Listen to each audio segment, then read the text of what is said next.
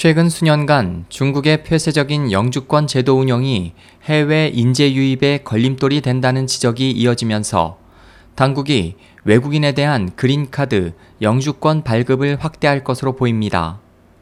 9일 중국 관영 차이나 데일리는 중국 공안부 발표를 인용해 앞으로 외국인에 대한 영주권 발급 대상 분야에 정부 산하 기관이나 과학기술 리서치 센터, 외국에서 출자한 조사 연구센터 등이 추가됨에 따라 부교수 이상이나 연구원 이상 직급으로 최소 4년 근무하고 중국에 3년 이상 거주한 외국인은 지역 출입국 관리 부문에 영주권을 신청할 수 있다고 보도했습니다.